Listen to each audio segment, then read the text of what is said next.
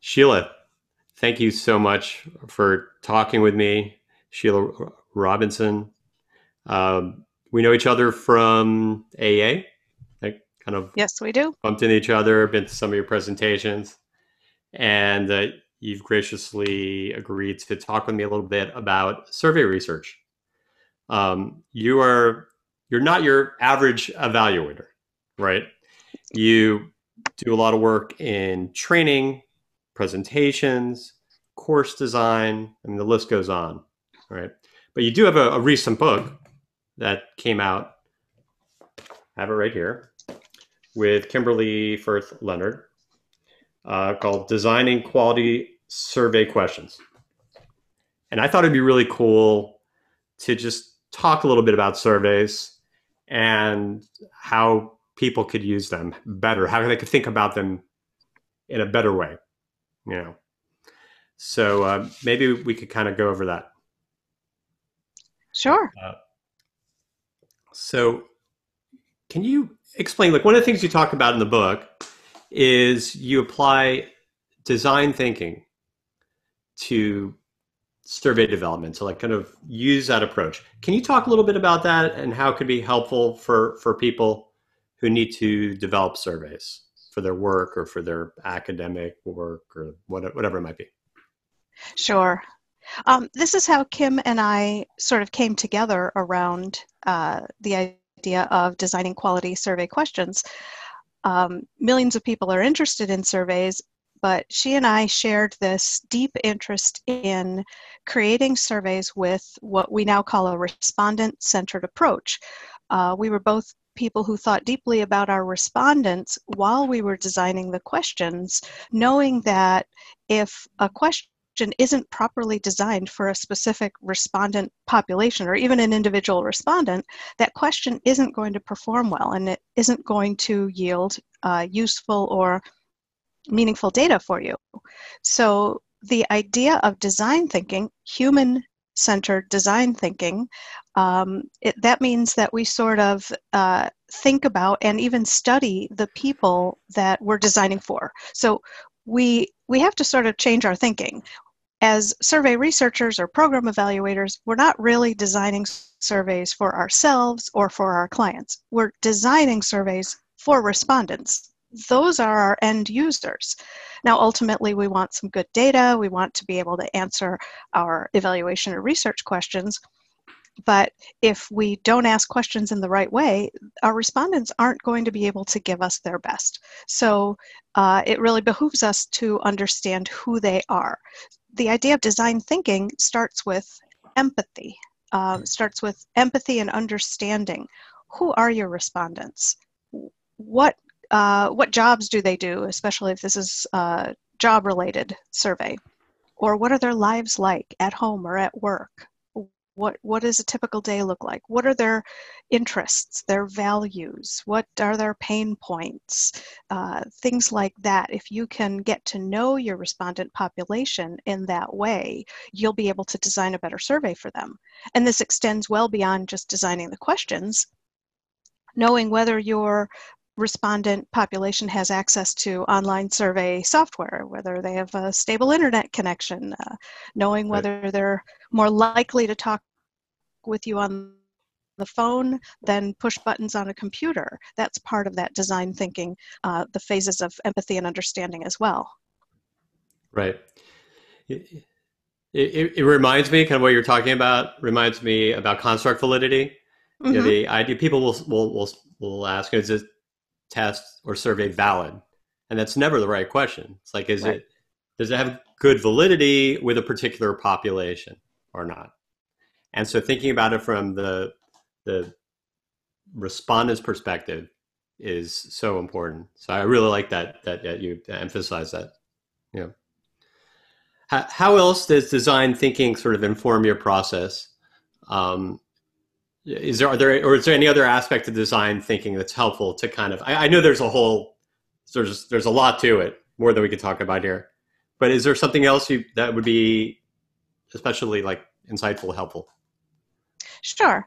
So once you go through these phases of empathy and understanding, where you make sense of all that you've learned about your respondent population because you've done something to study them, if you haven't been able to spend time with the respondents, you've at least asked around to ask people who know them. So if you're surveying teachers and best case scenario, you get into some schools and you get into some classrooms and you see how teachers' days go, and you learn a little bit about them. But if not, maybe you can talk with some principals or people closer to the field, so you get to know them.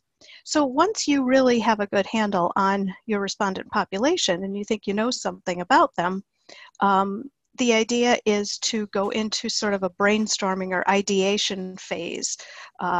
Now, all of this is premised on the fact that you already have researcher evaluation questions. So you always need to start there. You need to know what you're doing. You need a purpose for conducting the survey.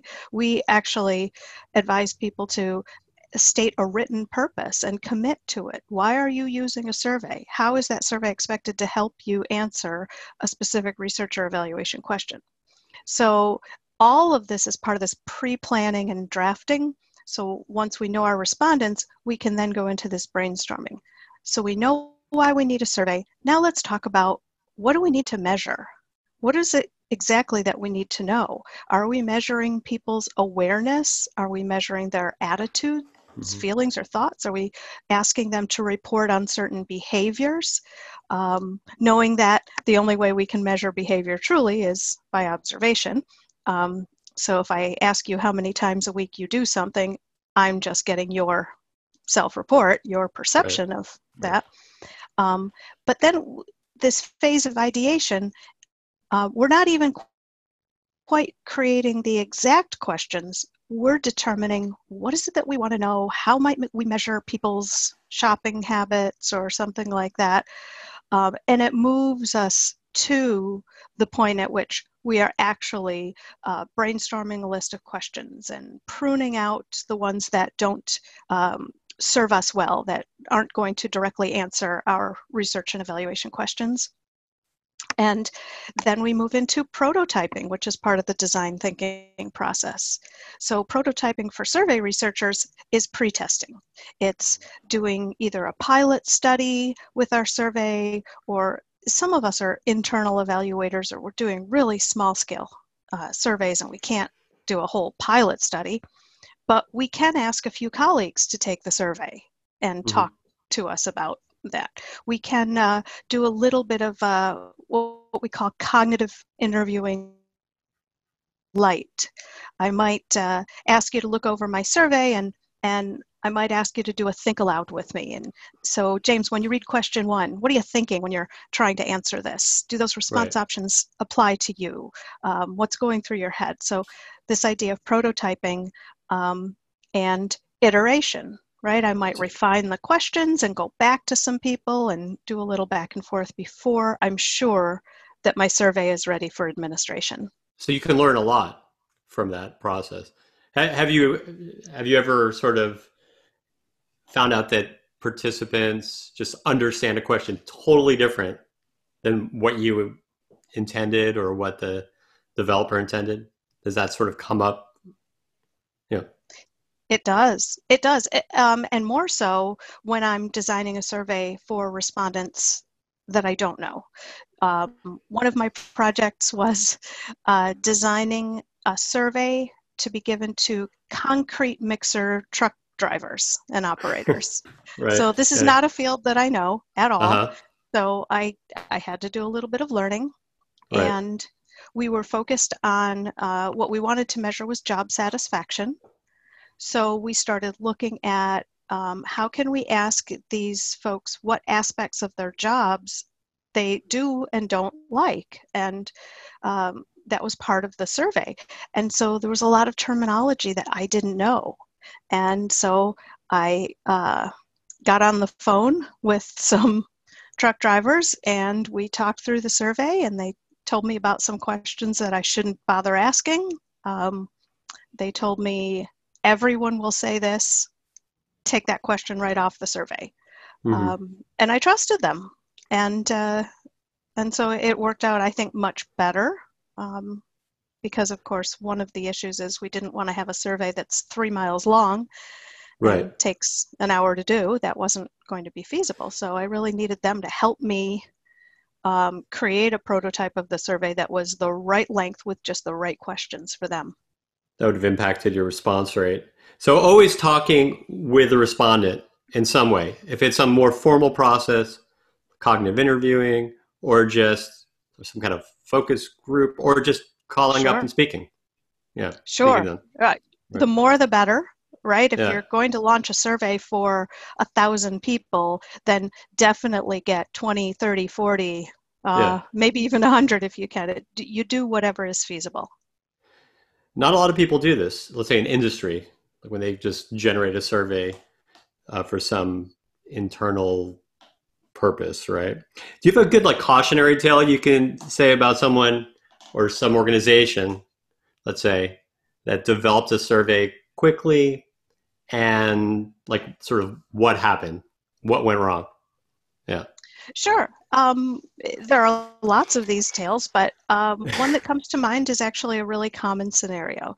So I was internal to the organization, and one of the directors wanted to do just a quick survey of the entire department. We were trying to build internal capacity for professional training. Budgets were tight, and we couldn't necessarily afford outside training. So we were trying to see what was going on inside the department, how we could take advantage of each other's collective knowledge. So she threw together a 3 or 4 question survey, and one of the questions was, what topics are you expert at? And so once this survey was done, I wasn't consulted beforehand. I was the one who was doing all the data analysis. And person after person said, well, I wouldn't consider myself an expert, but I do know this and that. Or I have experience. They really shied away, especially this particular department, shied away from that word expert. They didn't like it. They didn't feel comfortable coming forth as an expert.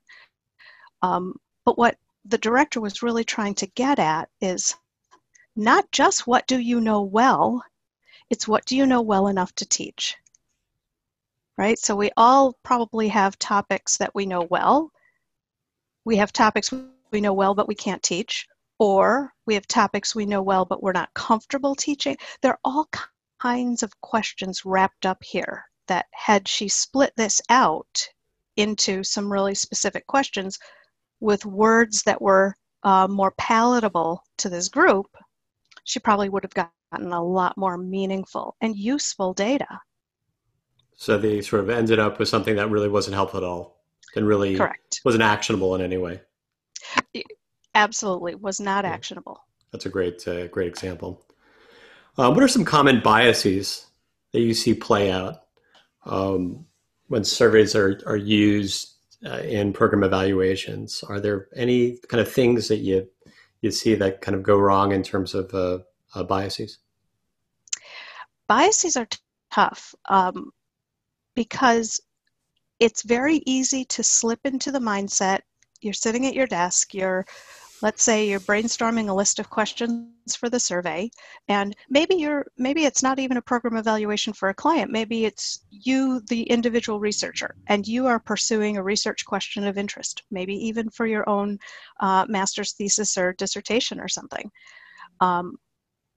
It's very easy to slip into thinking that your respondents are just like you. So typically, I would say our respondents are not necessarily just like us. So yes, when I go survey a bunch of school teachers, that's where I came from. I have a lot of commonalities. That's an easy group for me to write for. Concrete mixer truck drivers, not so much. So we have to think about our respondents and make sure that we're not sort of imparting our own values and our own beings, like my own demographics shouldn't reflect in the survey questions. But bias shows up in another way too, and it shows up in the simplest of questions. Simply asking after a training or something, how much did you like the training? That's a very biased question. How much did you enjoy being in this program? Very biased, right? It's full of and you see those questions all the time. Instead right? of asking, did you enjoy the program? All the time, all the time. Yeah. And it's easy to make those mistakes because almost everyone knows we don't want the survey to be too long. So we try to squeeze everything into, we're just going to do 10 questions kind of thing. And so they don't want to take the time or the space to say, did you enjoy? And if you did, to what extent? Or why, or whatever follow-up questions, but bias tends to show up when we squeeze. Yeah, we squeeze a lot into one question. So there can be a balance between that sort of like trying to squeeze a lot and also have something that's high quality. Kind of a tension between those two things sometimes. There's always a tension between high quality and everything else. So, but. There are ways to mitigate this. So I'll work with a client who says we only want 10 questions because otherwise people will be all upset because it's 15 questions and that looks too long. Well, the thing is, if we tell them it's 15 questions, but 14 of them are multiple choice or, you know, quick tick off a circle or a box. We also in our survey invitation do things like letting people know why we're doing the survey. We let people know how important it is and how by you responding to the survey, you will be helping others because that's what our research is set out to do. Things like that, an emotional appeal. You also tell them this survey will take approximately 5 to 7 minutes, 10 to 12. And some of the survey software now will tell you about how long it takes to complete the survey. Right. I love the surveys too. That and I always err on a conservative side. Yeah. I love the surveys that say that, like there'll be 5 questions, but then each question has like 40 parts to it. So it's like, you know, right. 120 questions, you know, that kind of thing. So right. It's important for people to have like buy into the survey, like think that, oh, their participation's going to help. It's going to lead to something. It's going to sort of appeal to that part, and then also to understand what they're getting into, so it doesn't just sort of drag on forever beyond what they initially agreed to by clicking that link, right, or completing the paper, right? Okay, so a lot of people ask, like, how do you know if you should develop your own survey, or use an existing survey, or modify an existing survey? This is something that we look at all the time. What are some, like, a few, obviously there's a lot to go in there, but are there a couple guiding points or suggestions you could have there? Sure. It depends on what you want to measure, or I should say what you need to measure, because sometimes what we want to measure out of interest is not what we need to measure to answer the questions at hand. So if you need to measure a construct. You need to measure self-esteem in adolescent young women. There's probably a number of really good surveys out there that measure self-esteem in that population. So perhaps you could use one of those for your research, right? Often I find myself needing to measure something unique in a population that is unique. So I could have pulled out a generic job satisfaction survey for the truck drivers, but I didn't want just a generic measure of job satisfaction as a construct. We needed to measure job satisfaction in this particular state, in this particular association. So it was more specific. Also, I find my clients are usually trying to measure multiple things. I'm working with a professional association who wants to understand not just people's experience in the association, but their experience in this particular field. And they're asking questions about salary and management and working conditions and benefits. And so it's all kinds of things. There's no survey out there already that's measuring this exact set of things. And a note about modifying. So I can't take that survey that's been validated with 14 to 16-year-old young women and then use it on 20 to 25-year-old women or 18 to 20-year-old men. So you need to know that which population that survey has been tested with. So it may or may not be valid for the population that is your respondent pool. Yeah, it speaks to your earlier point, right? Is the survey valid for that particular population, or does it have good validity? Does it perform well in that particular population? So right. That's oftentimes a problem. Like you find a great survey, but it may be there's only a few studies with it, with populations that are totally different than what you're interested in. So ultimately, you want to, I think, learn a little bit about the different types of validity and know what is important for your study. And you need to have ways for you and whoever's on your team to figure out whether your results are valid, right? So you can do other types of data collection, triangulation, other ways of figuring out whether the results that you obtained through your survey are meaningful, important, actionable for your setting. It's not easy. No, definitely not. I think your book adds a lot to it and kind of makes it a bit easier, but the process, regardless, there's a lot of work that's involved to do it well.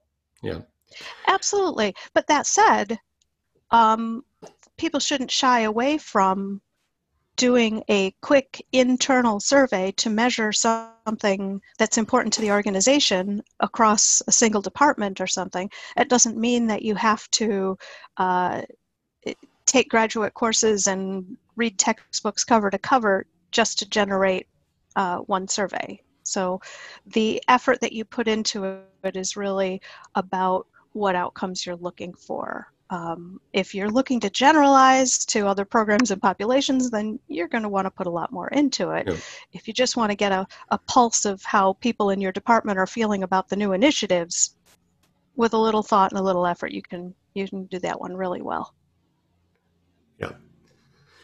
Can you think of a time when something other than a survey would be more suitable for a particular study or something that somebody was interested in?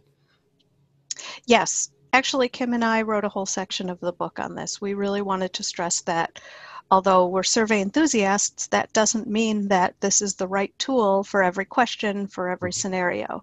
You really need to think about your research and evaluation questions. You need to have absolute clarity on what it is that you need to measure, mm-hmm. and you need to know those respondents. So there have been many times that I've been called in, Sheila, help us write a survey.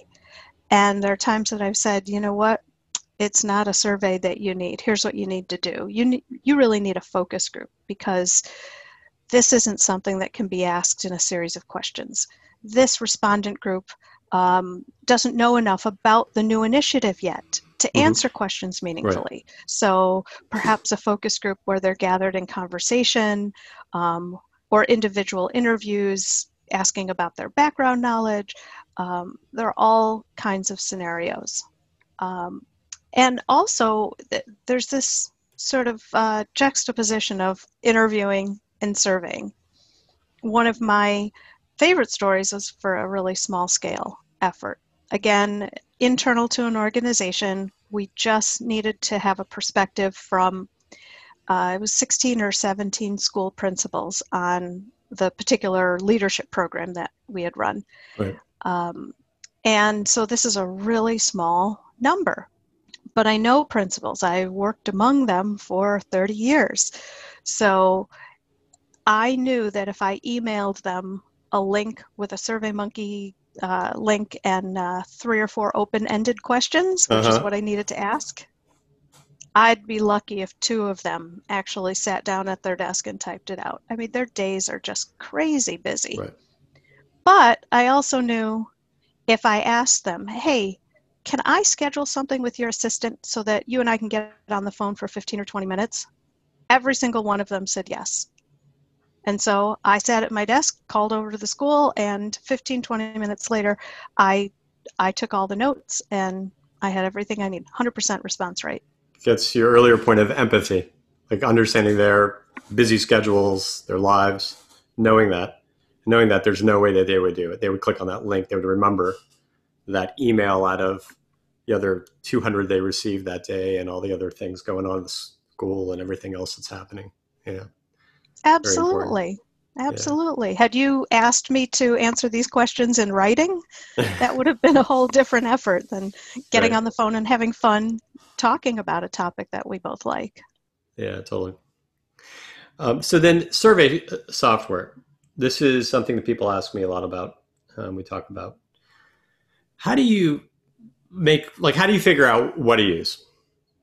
There's a lot of different options, right?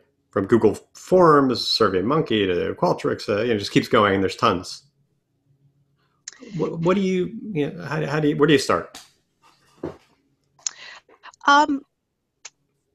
So you're starting someplace between what can you afford, because some are free and some are very costly and some are in between, and some have free versions and some have paid versions and different features.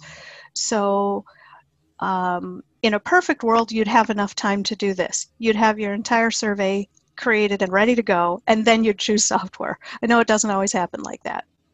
But what you need to know is, does the software that you're choosing have the capability for the type of question you are imagining? And how does it look to the respondent? So something like a matrix question. A matrix question might be where you have a number of statements that you want people to respond to. So these are sentences, and sometimes they're long sentences, and they have the same response scale. Maybe it's a strongly agree to strongly disagree scale to these 10 or 15 or 20 statements sometimes. But some of the survey software squishes them up in the left column, and it makes it really hard for respondents to read. So I would think about which software does that best, if that's a feature of my survey. So what I say to people is, if you are thinking about survey software, pay attention to all the surveys that are coming your way and which software you're taking them on as a respondent, and sort of take notes. And then anytime that you Google the best survey software of 2020, it changes every year. I just look at people's recommendations from year to year. Yeah, it can be challenging, kind of like there's so many different options, costs. There's also, if individuals organizations want to maintain an account that they want to use for multiple projects, or is it just sort of a single use kind of thing? But there's nothing like actually using it. And I like the idea about thinking about like the surveys that you take, where are they housed? What's the software that they're being used? Right. So pay attention to if something comes to you through SurveyMonkey or through Qualtrics or SurveyGizmo or Google Forms or Microsoft Forms, they all have them now. So whether you like what you see as a respondent. The other thing to be mindful of too is if you want to try out a free version of something, make sure that you can download your data in a form that's useful for you. So for me, I want to be able to download into Excel. I want it in a good format so that I don't have to do a ton of data cleaning and moving things around. So that's really important as well. Yeah, definitely. Let's kind of wrap up with this. Are there suggestions you have for evaluators who use surveys, who are starting to, maybe people more at the beginning of their career, starting to use surveys more and more and getting more familiar with it, with them? Some suggestions, just kind of like maybe starting places or some direction. I know, very broad question. Yeah, very broad question. So just a few pieces of advice for anyone. I can't say this enough.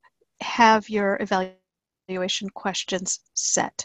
You can't say, I'm going to do a survey, unless you know why you're going to do a survey. Make sure that a survey is the right tool. Make sure you know your respondents. We want to also think about their experience taking a survey. So respondent burden and survey fatigue are two very real phenomena that can mess up your study.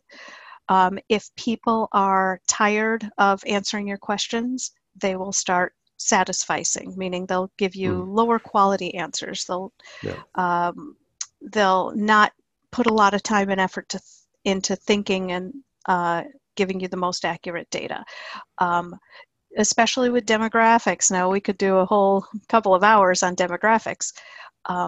Make sure you're only collecting the demographic information that you need. If you're not disaggregating by gender or by race, ethnicity, then you're not going to need to ask those questions. And be careful about how many questions. I was asked to do a survey where the demographic questions were around work-related. How many years have you been in this field? Which building do you work at? Which department do you work in? Well, once I said 15 years in this building, in this department, I was the only one that had that particular profile. So you don't want to ask too many if your survey is designed to be anonymous.